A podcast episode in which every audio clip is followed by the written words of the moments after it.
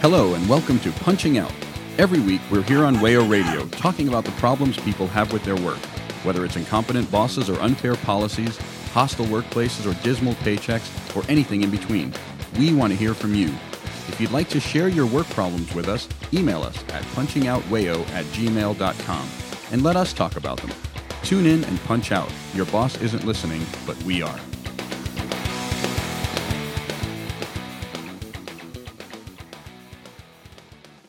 Hello, welcome to Punching Out. I'm Ryan. Today I'm joined by Louise. Hi. And Noah. Hi, y'all. Today we're going to be discussing a recent Supreme Court decision and the broader environment for labor under the Trump administration. A couple weeks ago now, the Supreme Court ruled that companies can bind their employees to contracts, requiring them to go through arbitration rather than be able to file class action lawsuits against the company for things like wage theft or the other sorts of ways in which companies might screw their workers. This is bad, and we want to talk about it. Yeah, so real light stuff. Yeah, it's Epic Systems v. Lewis, or how the Gorsuch screwed labor. It basically says that workers can't, if they have agreed to an arbitration clause in their contract, they cannot then file class action lawsuits for any violation of federal labor standards, be it wage theft, be it discrimination, whatever. And the way that the case was decided was completely partisan, 5-4. Justice Gorsuch wrote the opinion for the majority, and according to the article I read about this decision, took the unusual step of elaborately rebutting the dissent as he announced the majority opinion. So real classy stuff. So wait, I feel like we need to back up a little bit. So what's the difference between an arbitration clause and class action lawsuit? So start there. Arbitration effectively requires employees to go one-on-one against the company if they want to challenge something that happened to them as an employee. Whereas a class action lawsuit, you have the power of numbers. You have however many employees were affected by this policy or this whatever it may be. They are on your side in the lawsuit, and that helps in defraying the cost of suing a large corporation, right? And can increase the penalty, depending on the size of the lawsuit. Arbitration instead means that the company, I don't remember who under current law gets to appoint the arbitrator, but if I remember correctly, there are a number of firms famous around the country for providing this kind of services to major corporations, police departments, city governments, and what have you, that they are literally arbitrators. That is what their business is. That's their industry. And they're supposed to be impartial judges, except that they get paid to resolve these cases, and I don't think they get hired again if they tend to resolve them in favor of the workers. Yeah, there's that. So not only is arbitration directly monetized by having third-party system or third-party companies and everything set up to as arbitrators, but it very much so is preferred by corporations and anybody powerful because it ensures that you have the overwhelming power over the person that disagrees with you. And I can't remember exactly where this came up, but a lot of, with Me Too and everything, this has come up as a criticism for a lot of powerful people is they'll take people who say, yes, this person sexually assaulted me or sexually harassed me, and say, okay, well, we're going to go to arbitration. This is the preferred method by corporations and people powerful. So therefore, you can kind of assume off the bat that it's not great. Unless you have something to lose. Arbitration cases often stay quiet. They stay behind closed doors. Often bound by NDAs, non-disclosure agreements, too. Yes, that's true. Just to sort of broaden, they're favored not just by companies exploiting their workers, but by companies who have consumers that might sue them.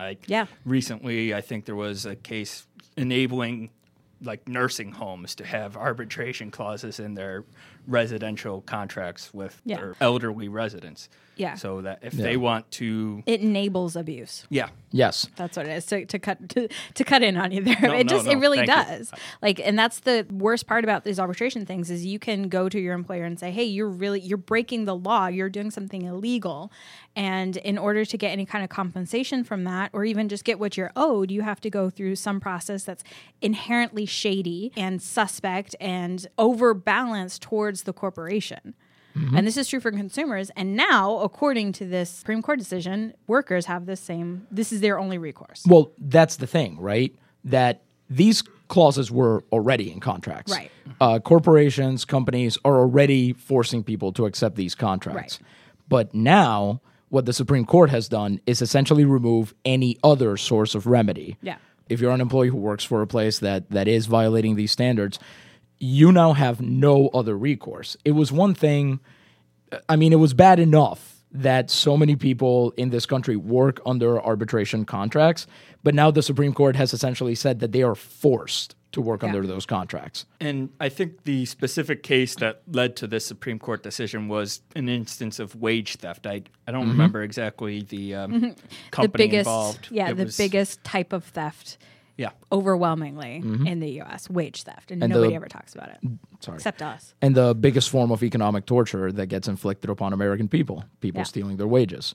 And I've seen it written that like this decision effectively legalizes wage theft. If you're a large enough company, you can pick off employees one by one because you're not going to have a lawsuit against you that would stop the process wholesale. Yeah, it's awful. And if you want evidence of the fact that it legalizes wage theft, how about we look at a case that's actually going on right now through the courts where a certain fast casual chain of Mexican food restaurants, I don't know if I can say one with recent problems in its supply chain, let's put it that way, where they had a class action lawsuit against them for, I believe it was 10,000 employees who were being forced to work off, or who were, they were being coerced into working off the clock because the chain, the corporate part of the chain, gives its stores so little payroll that managers literally can't staff.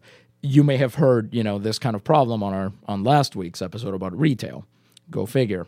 So managers were doing this, and 10,000 workers have sued the company over this, and now the chain is claiming that I believe it is 2,814, so a fifth of the lawsuit, closer to a third really, aren't eligible to be in on this because they signed an arbitration contract. And the judge in that case actually sort of took a preemptive step and asked all the parties to the case to submit new briefs in light of the decision, basically admitting that, this changes everything. So cannot really begin to explain how frustrating it is, because you have a company that has all the power in the world and is breaking the law. And I can't get over how this is not a solution. Like, arbitration is not a solution at all. It's barely a slap on the wrist for these companies. Just to give another example, I was talking to David on last week's show about his driving for Uber and Lyft, and one big lawsuit that will be, I don't know if it's actually the lawsuit's been filed, but one complaint that will be changed by this decision is that a lot of Uber and Lyft drivers had made the case that they were wrongfully classified as independent contractors rather than employees of these companies.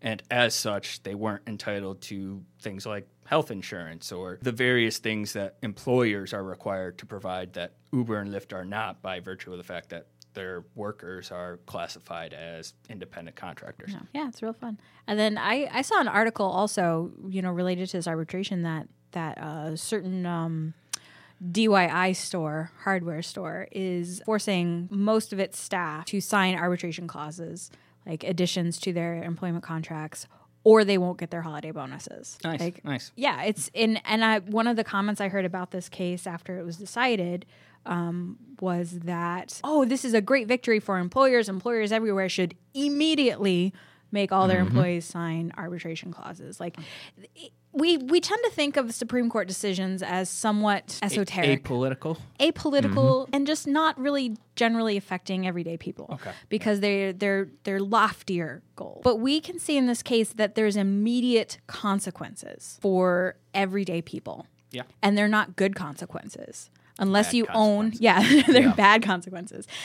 you own a company that employs thousands of people or management in a company, this is awful. Like, this is really, really terrible. And Supreme Court decisions don't get overturned very often. Right. Because They've heard this case once. The next case that comes up and says, hey, really, guys, this isn't right. We shouldn't do this. They're not going to hear it because they say, oh, we've already decided this. Precedent. Well, yeah. Right, precedent. And to be clear, the reason that happens, I've read a number of Supreme Court opinions. I'm talking about most of the tech in educational cases. A lot of the reason that happens is precisely the perception you're talking about. Yeah. This idea that Supreme Court justices are apolitical, that they're deciding finer points of law, that they're tweaking the constitutional fabric of the nation. They're calling balls and strikes, as our current Chief Justice memorably put it when he was prevaricating before Congress about his judicial views.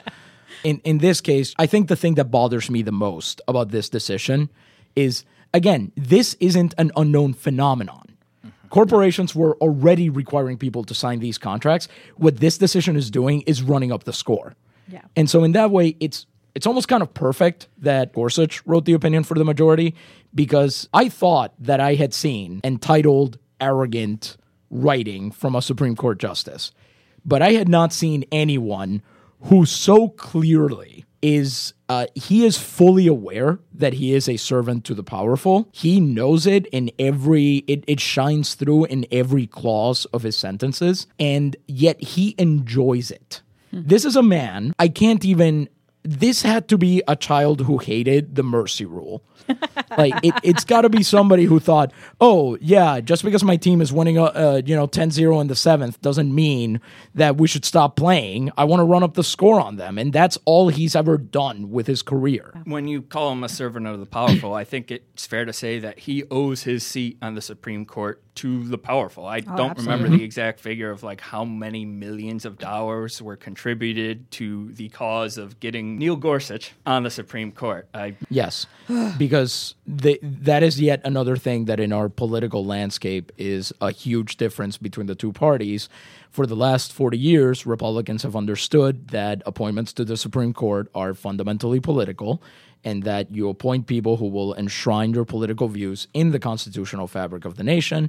And Democrats keep finding the best qualified jurist and hope that they can just swing one over on the Republicans by, I don't know, writing mean New York Times op-eds about them or something. It's a mystery. It's broader even than the Supreme Court, because I think you see a real push by Republicans right now to get federal court positions filled by their kind in a way that it's a good way to put it. They had prevented Obama from through various procedural means that don't really matter right now. I don't want to get into the details of, but they understood that they understand that they're fighting dirty. They get that very much, and they knew that they could afford to wait on their haunches as long as they kept those spots empty. I want to go back for a bit to like case itself and just talk about when you sign an employment contract, how many people actually read those details that they're signing? Because I remember getting like a 10-page packet of things and I maybe glossed over it, but it's not something I paid too much attention to at the time, because this was my first job, you know? Right. Even if you pay attention to it and understand the terms that you're signing to, what power do you have to change it? Mm-hmm. It's like clicking the I agree button to your terms and agreement on iTunes. You can't do anything about it. There's nothing they can do because they have all the power. Mm-hmm. They can say, oh, well, I guess you really don't need that job after all. I'll just find somebody else. The individual worker who has any sort of real say over his contract is very rare. Extremely rare. But of course, I happen to have a friend who was in that situation. So I'm going on about how, well, first of all, that's if they hand you the full contract. True. Because several years into my employment history, I discovered that I had never actually seen the entirety of my contract, that a copy of that had not been provided to me. I had been given a shortened version that pretty much spelled out my obligations to my workplace, but not vice versa, really. And most of that was superseded by a handbook, essentially. Yeah. And then, finally, after a year-long fight, we were able to get to see our contracts, and the attitude from, effectively, our bosses was, they've been here all along. You could have asked to see them at any time, and this is the 4-page thing I signed. This is not the 50-page thing that includes all of the legal information and all of the other things that where you somehow these always come up when you're going to fire. Basically. I think in this instance and in these examples, you have a perfect case of why the argument that all this is voluntary, everybody right. you know is signing up, they know what they're signing up for is a total lie. Yeah, it's baloney. The idea employment in the U.S. and capitalism in general works on the principle that two equal parties equally enter into a contract together. That has never in the history of capitalism been the case. There's always somebody with power and influence and money to do so, to wield that power, and somebody who needs a job or needs to do it. There's winners and losers in capitalism, and it's always framed such that the capitalist wins. Yeah. Even the language we used to talk about it, pushing laws that are anti-union and anti-workplace democracy, that's right to work, pushing right. things that allow employees to employers to fire you at any time. That's at-will employment. When it's employers can cut your hours at any time or schedule you for small amounts here and there, perhaps as a favorite management tactic to get you to quit. Those are flexibility and flexible hours right. kind of things. Yeah. The language is very much a choice. People know what they're doing when they try to obscure reality with those words and those terms instead of saying just what this is, which is a use of power over other people. Yeah, absolutely. And that's what arbitration is, you know, to bring it back to the point, is it's this in your mind. Arbitration is this fair and just third party that comes in and says, well, this guy was right, this guy was wrong. And that's not really what's going on. They might say, well, this guy's right or this guy was wrong, but, you know, it doesn't really matter. And he can continue to do so because there's no consequences. But who's the you in your mind? Because to me, I don't think anybody actually thinks that. I think the companies that employ these services are perfectly aware that they're hiring somebody who's going to rule for them. The arbitrators are perfectly aware right. of where their money's coming from. Well, yeah, but that's in terms of air quotes general perception of it. Mm. And the lie that has been sold to the public in general is that just like at-will employment means that your boss can fire you at any time, but technically it also means that you can leave at any time. That's not really how it works. Right. I guess what I wonder here is if anybody actually thinks that an arbitration process is something that is fair and impartial, because I would have to imagine that if you're an employee, unless you are the absolute brown-noser of your workplace, you are aware that that is not going to favor you. And if you're one of the bosses, you are perfectly aware that it's going to favor you. Otherwise, you wouldn't have it there. It wouldn't be the option you go to. Well, I wonder almost how much people in general think about arbitration clauses when they're a lot of this sort of happens out of sight, out of mind, I think. Because while we can say there are plenty of people who are being abused by their employers and see that, there are a lot of people for whom work, they just take it for granted that happens, and they don't even consider the possibility that they might sue their boss. Exactly. They don't think of it as a tool in their arsenal that they could use. So instead of actually getting justice for your wage theft or harassment or whatever, you just quit. Like that's arbitration is like this secret weapon that's like, oh, well, you do want compensation for the problems you have. Well, there's arbitration. To artfully or inartfully, as the case may be, bring it back to the theme I'm essaying here is more reason why this is running up the score. Yeah. Workers already don't think about these processes because they have no time to or energy to or ability to or money to. When a class action lawsuit breaks, it's huge news because it means enough people got together to do that. And now this case even takes that away from them. And our favorite justice made sure to include that little note of Congress can change this requirement anytime they want. You know, Congress could do it, fully aware that they never will. Exactly. We would like to say here that this is the only problem facing workers under the Trump administration. Definitely but not. Unfortunately, it isn't. And we will get to those other ones after this break.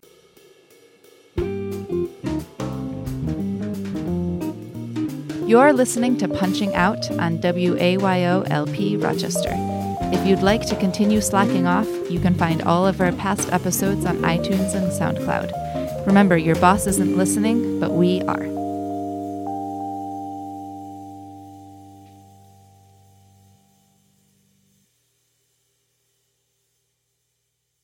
Welcome back to Punching Out. I'm Ryan, joined still by Lou. Thanks. Hi. We're still here. Noah. Still here. We've been talking about a recent Supreme Court decision that effectively ruled that workers will be, well, yes, but more specifically, that they can't join into class action lawsuits against their employer if their employer has these arbitration clauses into their contract, which force workers to go through arbitration in order to get compensation for the wrongs their employers do to them, whether that be wage theft or other things. Discrimination, harassment. Yes. The whole slew. Yeah. Everything under the sun. Majority decision in that case was penned by Neil Gorsuch, who is the most recent member of the Supreme Court, appointed by Donald Trump. And Noah is very angry already just by the mention of Neil Gorsuch's name, because as everybody knew before he became a Supreme Court justice, gosh, right? Neil Gorsuch is an enemy to working people. He is. And like his most famous case before he got to the Supreme Court was the so-called frozen trucker case. Oh, boy. Okay. Yeah, well, Noah, start us off. What was the frozen trucker case? Try to contain your rage. Deep breaths. Count to 10. Yeah. Okay, so here's what happened. This is a driver for a trucking company, and he discovers that he's got a truck with a trailer attached, and he discovers that in the below zero temps that he's in, his trailer's brakes are locked, and they won't come on. He can't stop the trailer. So he calls the road service. This is in a late January night. He calls his company's road service, and he's told, okay, we're going to send the car, basically hang in there. He then discovers that the heat in the truck's cabin has broken down. So he falls asleep. He wakes up 2 hours later. He can't feel his feet, and his torso is numb. Now, I'm no expert on hypothermia, but this seems like a life-threatening thing. So he does the smart thing and calls road service again. He's told to hang in there. We're sending service car or whatever. We'll get you out of that jam. And 30 minutes later, he did the only thing he could do to preserve his life, which is, since the truck still worked, he unhitched the trailer, got in the truck, and against his supervisor's express orders to stay with the trailer, drove away, thereby probably remaining alive. The trucking company responded by firing him for abandoning his trailer, as they put it, and he replied by saying that, I forget under which particular law, he had the right to, and this is going to become important, to, quote, refuse to operate a vehicle if operating the vehicle would cause danger to him or to the company, is the second part of that clause. So to establish, like, have I made clear what's at stake in this case? Mm-hmm. Yeah, the guy, he either drives away and leaves the trailer behind because he can't operate it, or he dies. Right. He faces the very real possibility of life-threatening injuries or death. Yeah, basically that's it. His third option, by the way, and this is going to come up, which is why I'm mentioning it here, is that he could have just continued to drive with the trailer with no working brakes, apparently. Those are good options. I love those options. Amazing. Fantastic.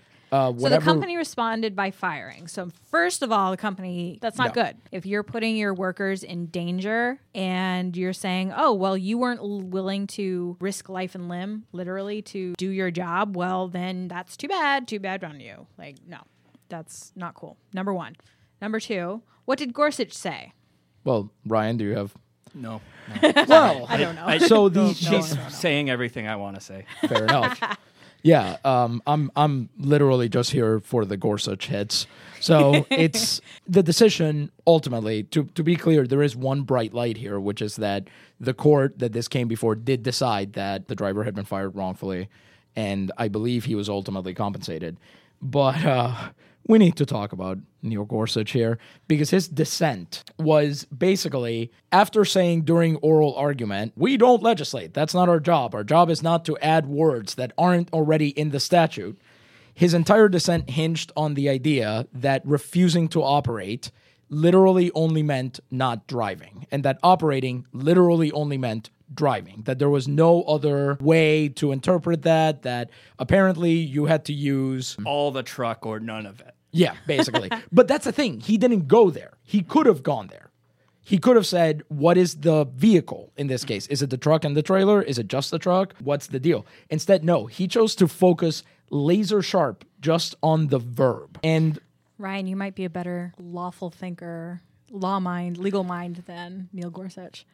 It's encouraging, guys. I think anyone in this room is a better legal thinker than Neil Gorsuch. But anyway, so this is the kind of stuff that he wrote. These aren't in order, but he said things like, someone at the company gave him two options. He could drag the trailer carrying the company's goods to its destination, an illegal and maybe sarcastically offered option, or he could sit and wait for help to arrive, a legal if unpleasant option. Keep in mind, this is the adjective unpleasant is being used to ascribe life-threatened. The trucker chose none of the above, and I would like to remark that none and above are capitalized as if he's writing a standardized test question instead of, a decision that affects people's lives. Right. So wait, let's go back. Noel, I give you two options. Your options are you work for me or you jump in with alligators. Now, legally, you only have two options. I don't know. This makes no sense. Isn't the option that in my work for you, I have to jump into the alligators? Something like that. Or my other choice is you don't work for me and you... I think this allegory has gone off the rails.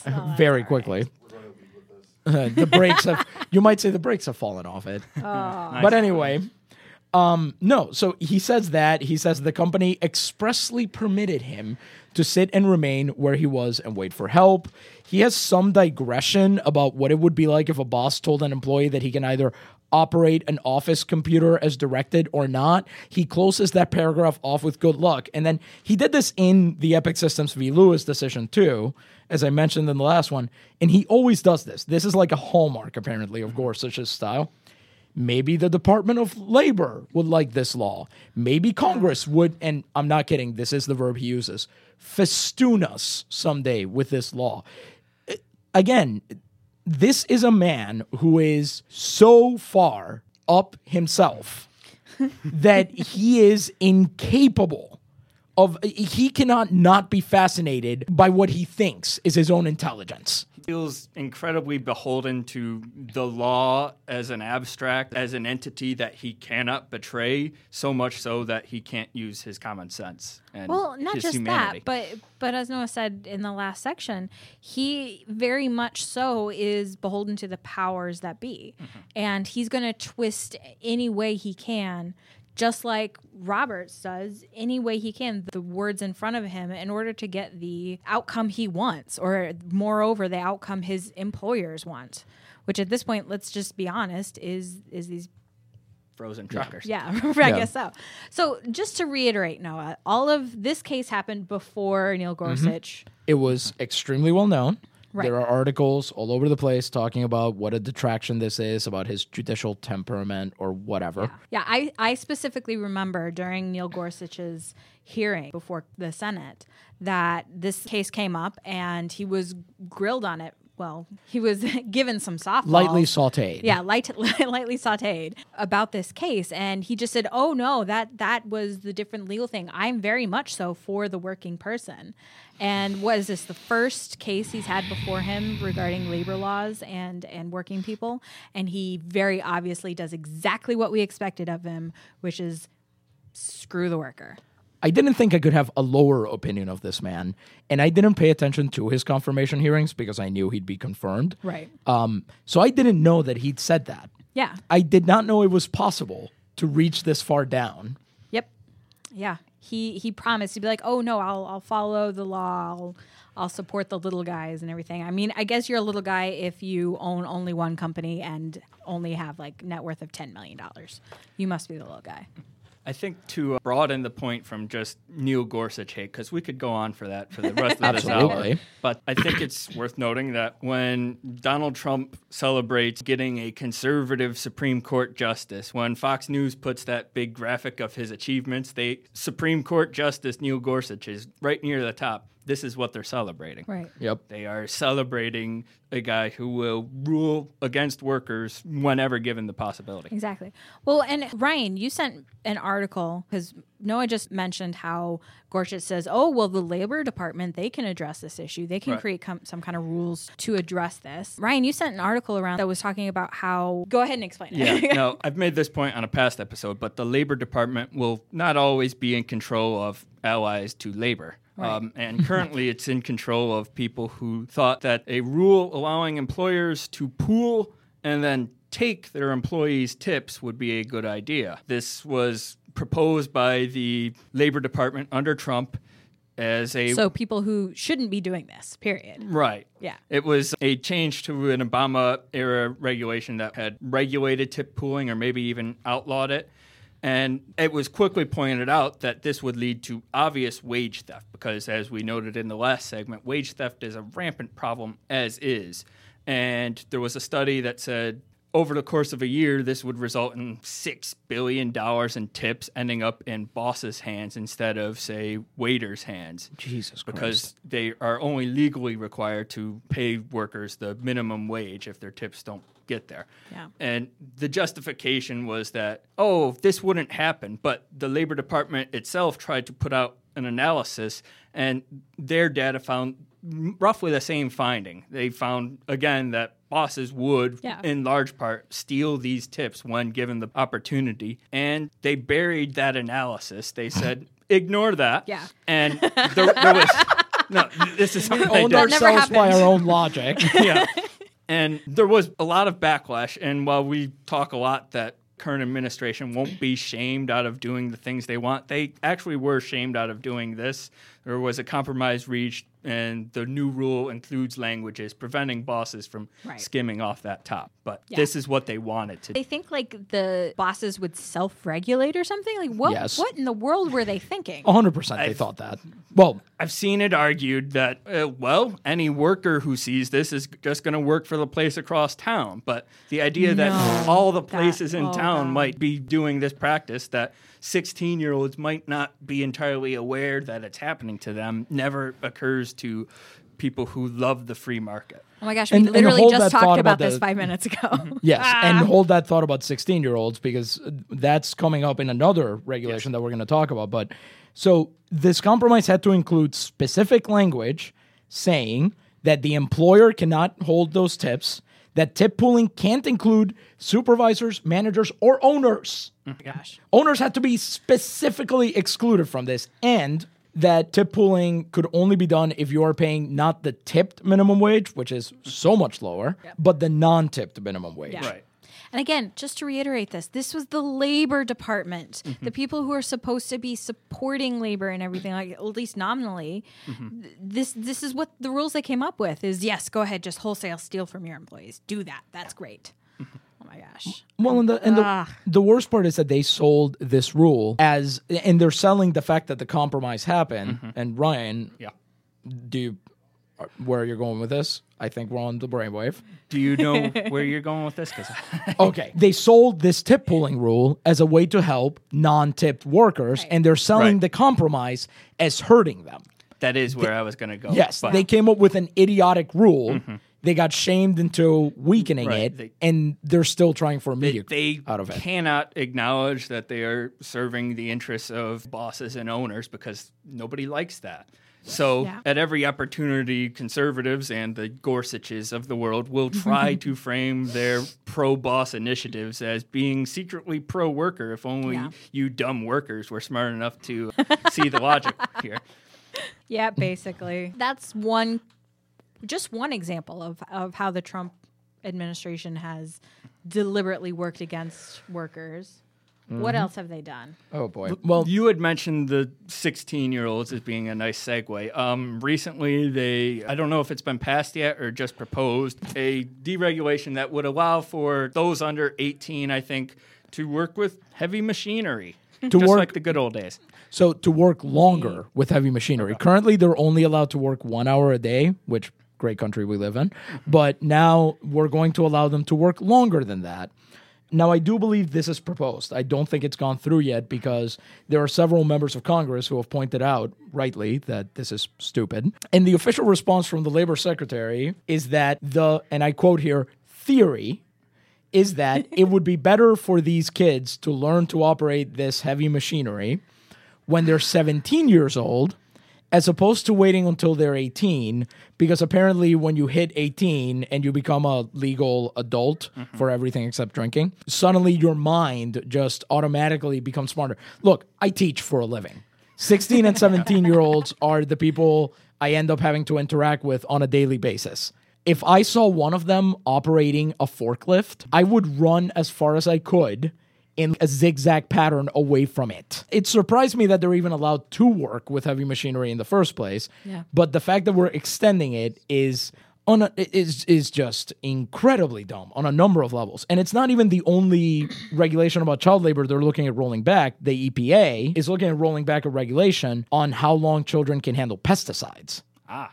Boy. What is the purpose of that? Why? I guess the case they would make is that this will open up new job opportunities for 16 and 17-year-olds. And circularly, it would then open up the opportunity for their employers to pay them less because they are that 16 exactly and 17. Yeah. They're living with their parents. They don't need a living wage. Yeah, you exactly hit it right. You mean they didn't just write Bill's character across a piece of paper and slide it across? Now you get like this unpaid internship at 16 to go work the combine. Yep. You drive the harvester. You're around like they've unbanned DDT and now it's just all in there. Oh my gosh. This is cheery. Let's keep going. We're not done. Yeah, let's keep going. Yeah. Let's get in even deeper in this depression cycle. So we're talking about heavy machinery. Heavy machinery often leads to injuries. Clever segue. Yes. Are y'all familiar with the troubles that OSHA has faced since we decided to just destroy our labor infrastructure? Yeah. Ish. In that they are... Explain for the listeners who might not be. Okay, so OSHA, the Occupational Safety and Health Administration, you might have their posters somewhere in your workplace. You should. Some of us may have seen those posters disappear for a couple months, despite the fact that everything else got moved around our workplace. But anyway, they're at the point where they have, I don't know how they calculate this, but they could only visit every worksite in the United States every 159 years. Neat. Is that bad? I can't do the math on this as quickly as I would like to. That's 2009, go back 150 years, that's 1859. Do I have that right? Sure. So if they inspected a worksite now, right? Mm-hmm. The last time, I mean, there was no OSHA then, but the last time they would have been able to inspect it would be before the Civil War, for context. And they're kind of a necessary agency. Yeah. Their work is in protecting workers, employees, from unsafe and hazardous workplaces. Right. And they were already slashed to the bone before this administration began, and now it's even worse. There's 5 committees that advise OSHA that are gone. 3 of them cannot convene. They don't have a quorum. Too many members' terms have expired, and the president has not seen fit to even do the decency of replacing them with people more amenable to his agenda. One of them, every member's term has expired. There are literally no people on it. Cool. And the 5th one, everyone got fired on it. It's a volunteer gig, and they all got emails saying, hey, thank you for your service. Please go away now. 4 of them hadn't even met since 2016, and one of them had not even met since 2017. But think how much money Trump is saving by not having OSHA committees that he can spend on warplanes that don't work. Yes, and that catch on fire. But yeah, that's neither here nor there. But this is the thing is the seriousness of this, and I'm going to be the numbers guy for a second here. In 2016, 5,200 people died at work, and 2.9 million suffered some kind of serious work-related illness, injury, or disability. That's almost 1% of the country's population. And think about the fact that those are the ones that OSHA can report on. We probably don't know what the real figures are on these things. I mean, we've seen how the administration likes to handle death counts. Well, even on this subject, they specifically moved the death count, deaths at work count from OSHA's website to a more hidden corner of that because they have to publish these figures, but they don't have to do it in a place you can find. Exactly. Right. Yeah. They can put it behind 4 different links and whatnot. Nothing about this episode has been cheery. Nope. But that's a really tragic number, especially considering just the general climate beyond work about the people's access to healthcare and the fact that you really can't get healthcare unless you're working. Can't afford it, and then now some states require work for Medicaid or any other form of government assistance. Yeah, you can't do that. There's no help for you whatsoever. So you're doing everything you can to survive. Your job kills you, maims you, whatever, and you just have to roll with it. There's no recourse. Well, or you can go through arbitration. Yeah, you can do arbitration now. Yay! I mean, Neil saved you that option. You know, it's not like you don't have any recourse. Freaking Neil. Yeah. All right. And any other cheery news there, Noah? Really? All right. We're going through with this. Cool. What's the worst one? Well, there's also actually this. It's not the least objectionable one, but it kind of, the true impact of it kind of flew under the radar, or it did for a couple of days before everybody realized what this meant, and then quite rightly just lambasted it. They also, so under the Obama era, mm-hmm. Federal contractors, companies that wanted to be federal contractors, could be audited for labor standards, for how are they complying with the FLSA, the Fair Labor Standards Act, that kind of thing. And the administration would pick the metrics mm-hmm. that they would analyze, which is, if you're familiar with other episodes that we've talked about, you know, your metrics are always chosen by your boss.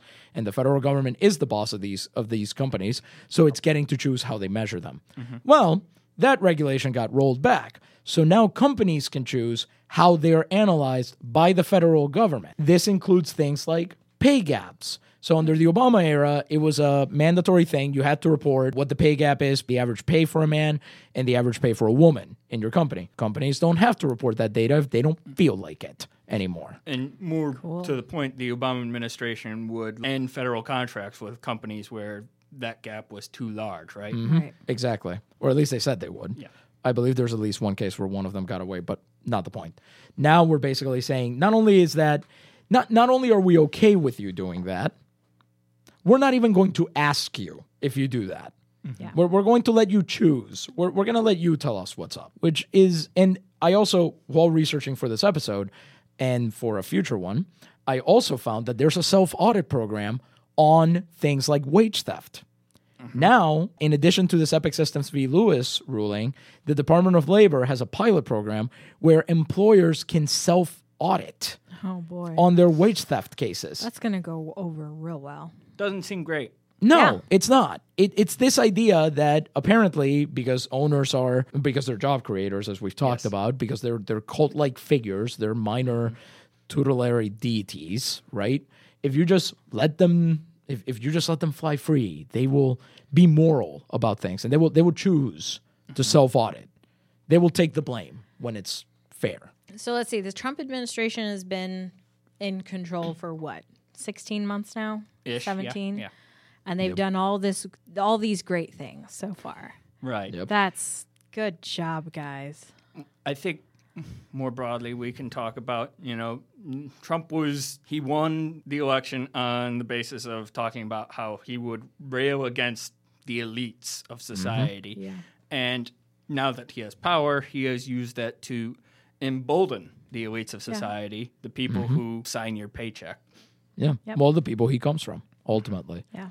The people, I mean, not to mention him again, but a certain Supreme Court justice's mother was the EPA administrator under Reagan and was famous for gutting regulations, which is what your job was if you were the EPA administrator under Reagan, until she did her job so well that Reagan disavowed her and hung her out to dry in front of Congress, because very loyal person he was. Again, it keeps coming back to this for me. It's not enough that our labor regulations have been slashed to the bone. It's not enough that workers are exposed to immense amounts of danger, to immense amounts of abuse and harassment from their employers, from everybody around them. This is literally just running up the score. Yeah. This is just making it clear, not only do we hate you, not only are we going to make it apparent how much we hate you, we're going to keep making it apparent. We're going to make it so much worse on you. Because we can. And what are you going to do about it? But this is all good stuff because the stock market is doing great. There's two economies. There's one for rich people and one for not rich mm-hmm. people. Right. I think I've seen the statistic where like half the population owns nothing in the stock market and mm-hmm. probably another 30% owns very little. Like their retirement. Yeah. Their 403B or 401K or whatever. Yeah, that's all they own, and that's what they're depending on. And if your rate of return crashes from one quarter to the next, you're hosed, and that's on you. So when Trump touts the stock market, he's touting a metric that doesn't necessarily reflect on the success of average people. The average person, again, holds nothing in that. There's a disconnect between the experiences of workers as a whole and this shiny picture of the economy that Trump is selling. Because a rising tide lifts all boats, right? That's what it's supposed to do. That money's supposed to come down to us somehow. This tide has risen on the backs of so many people's boats. And drowned them. It's this idea, yet again, that if we just let these people do their thing, if we just let chains of the world, major corporations, do whatever they want to do, they will voluntarily choose to abide by some code of honor that we've never seen, that has never been published anywhere, because it doesn't exist, and they'll treat us right out of the goodness of their hearts somehow. Well, no, I don't think it's that. I think they think the mystical market will fix it. Like the invisible hand. Yeah, the invisible hand. That's what they think it is. Can't even change a damn light bulb when they wanted to change the market. So all this very bad stuff has happened in just 16 months, as you had pointed out. But there's still more to come. Listen more after this break, and we'll tell you all the gory details. You're listening to Punching Out on WAYO 104.3. You can subscribe to the show or listen to past episodes on iTunes, SoundCloud, and other podcast apps. We are also on Facebook and Twitter at Punching Out WAYO. Now back to the show.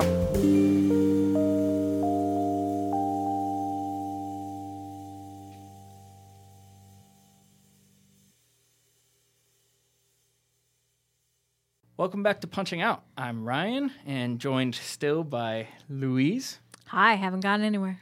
And Noah. I am so angry right now. Me too. Noah is angry because we've been talking about the Trump administration's handling of labor issues. And surprise, surprise, they have come down almost universally on the side of businesses and corporations against workers, against the working class that Trump had claimed he would hold up as president. There's a pending Supreme Court decision. It may well have been made by the time this airs in the case of Janus v. AFSCME. And I shall ask you a question. Right, I was going to say, ask me about...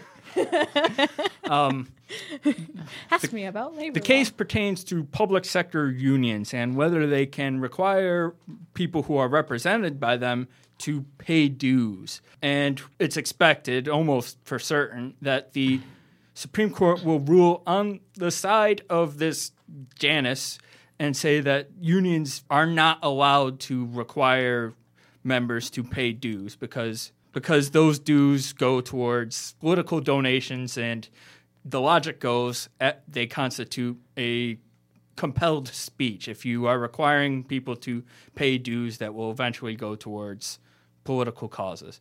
So the snappy summary of what Janus case, the perceived outcome of the Janus case is something like right to work for public sector unions. Right to work laws already forbid private sector unions in the states where they obtain from requiring non-members to pay dues. And now apparently we're just going to put all public sector workers through that. Neat. And effectively what this will do is it will limit the ability of public sector unions to get the money that they use to do all the things they do, whether that's protecting workers or donating to candidates, as we had said. And it's a real strike at the blow of those unions, at their power, and also at the power of the Democratic Party, who is a big beneficiary of public sector unions' money. Yeah. Well, it's basically that. Like, you know, there's a lot of anti-union rhetoric in this country. I think less so in the past year than there has been in a long time, at least in my lifetime. Because we've seen the strikes in West Virginia and countless other states now. From teachers. So the fact that this case is almost certainly going to be decided against the public service unions is really depressing, because teachers unions and firefighter unions, these are like the really strong, robust unions. And the fact that these industries basically are like the last bastion of actual worker strength is discouraging, because it means this is not going to be the case for very much longer. And even if you want to put your competitive free market hat on for a second, which I don't, but it's a good hat. You know, think like Neil Gorsuch for a sec here. It's a tricorn. Yes. Definitely. If you want to try putting that hat on for a second, the reason non-union jobs in certain industries might be good jobs, might offer competitive wages, might offer decent benefits, is because there are unionized jobs in those same industries. Yeah. Now, I'm a non-union educator, and the only reason, and this has been explicitly told to me, the only reason that we have the benefits that we have and that we have the salary ranges that we have is because teachers' unions in this county are so strong that they've been able to push through salary increases, they've been able to push through good benefits for their teachers, and they've been able to secure the money to do that. Yeah. And this would basically annihilate all of that with the stroke of a particularly arrogant pen. Yeah. So in that case, a rising labor tide does lift all boats. It really does. Mm-hmm. And I don't think, like, that's an excellent point that I hadn't really thought of before. But, for example, my parents, my dad works in the oil industry. He makes a pretty good money. He's not unionized. But the people working in the oil fields are. Mm-hmm. They're unionized. And the people on the rigs and everything, they all have unions. That's an excellent point that I don't think has ever said enough, that the strength of one union is not the failures of others, or it doesn't hurt anybody else. Unions are kind of cool in that they aren't zero-sum. Right. They're force multipliers, to use a military term. They not only make things better for their workers, but by letting other companies know, hey, conditions can be better, salaries can be better. Yeah. That is one of the few moments where you do get workers who might vote with their feet if they see a good union job. Yeah. I would like to note also that the reason public sector unions have made it this far is because of Antonin Scalia's death. There was a case very similar to this one a couple of years ago that ended in a 4-4 deadlock that, had Antonin Scalia been on the court, likely would have seen a similarly huge blow to public sector unions and their power. That's interesting, because weren't we talking about how Supreme Court decisions are kind of few and far between, and they're kind of difficult to bring before the court? Yeah. And how could possibly two very similar cases that would have stricken very similar blows at the power of public sector unions, how could they have come up in two successive years that quickly? Well, they've been funded by the sorts of people you would expect to fund anti-labor cases. Right to Work Coalition, I think it's called. There are these conservative free market groups that have made it their cause to undermine the power of labor by any means necessary, legal, legislatively, through the courts, what have you. So, in other words, bullying. Yeah, that's what it is. Running up the score, bullying. Mm-hmm. You know, blowouts. That's what it really is. They're not interested, to go back to the thing about being impartial, because it does tie together both these juridical decisions that we're talking about, but also this appearance of an impartial workplace that is fair and just. That's what they say. Mm-hmm. But ultimately, they're quite happy to stamp on your face forever. They know full well that not only are they winning, but that they intend to make that victory as complete. Yes. That's the word for it. So how do we make it less permanent? How do we, as the side currently being blown out, how do we recover from this? If public sector unions are going to be gutted, if all these other things are happening as a result of the Department of Labor under the Trump administration and Congress and all these other branches of power, how do we, as workers, recover? Stop playing the game.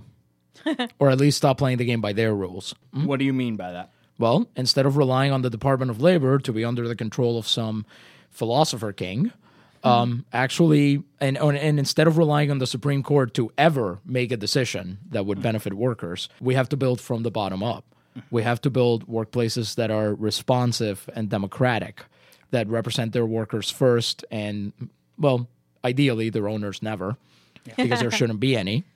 But hopefully, instead of fighting this in the courts and in the federal bureaucracy, the idea is that if we create workplaces, if we create a culture where labor is held in much higher regard, where the rights of workers are held in the primary position rather than in the ultimate, maybe these decisions would never come to pass. Mm-hmm. Or if they did, they would be fought so much more heartily than they currently are. Yeah. I think to expand on that, it would be a big mistake to just sort of wait until 2020, hope that Democrats will regain power, and then expect them to do all the things that need to be done, because there's a lot of things that need to be done.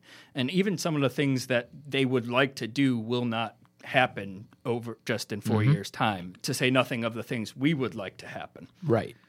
Well, that's the thing. The Democratic Party has been so good, and I think has proven that it's so good at arguing with itself over the past 8 years before this administration took power, that they couldn't even do what the Trump administration has done in these 16 months. I think one concrete example of that is card check.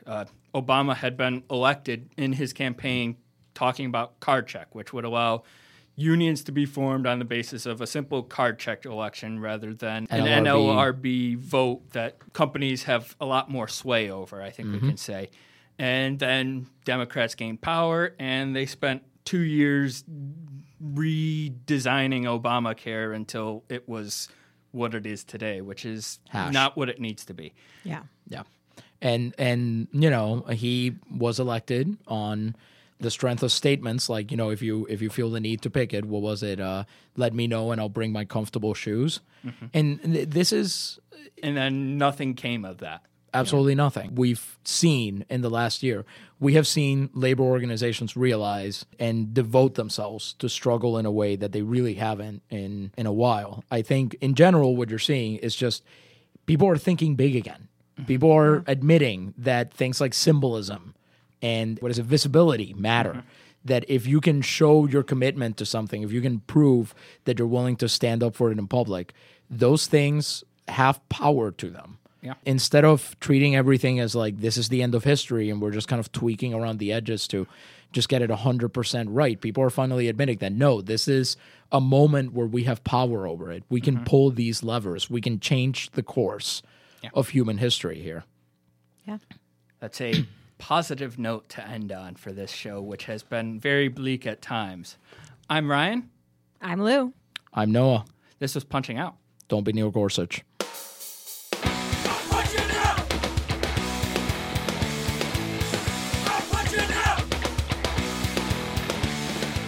You've been listening to Punching Out. You can find us on Facebook and on Twitter at Punching Out Wayo. Email us your work stories, complaints, and struggles to punchingoutwayo@gmail.com. Punching Out is a project of the Punching Out Collective. Our producer is Ryan Brister. Music for Punching Out is provided by Ariel Cruz. Tune in next week for more Punching Out, and remember, your boss isn't listening, but we are.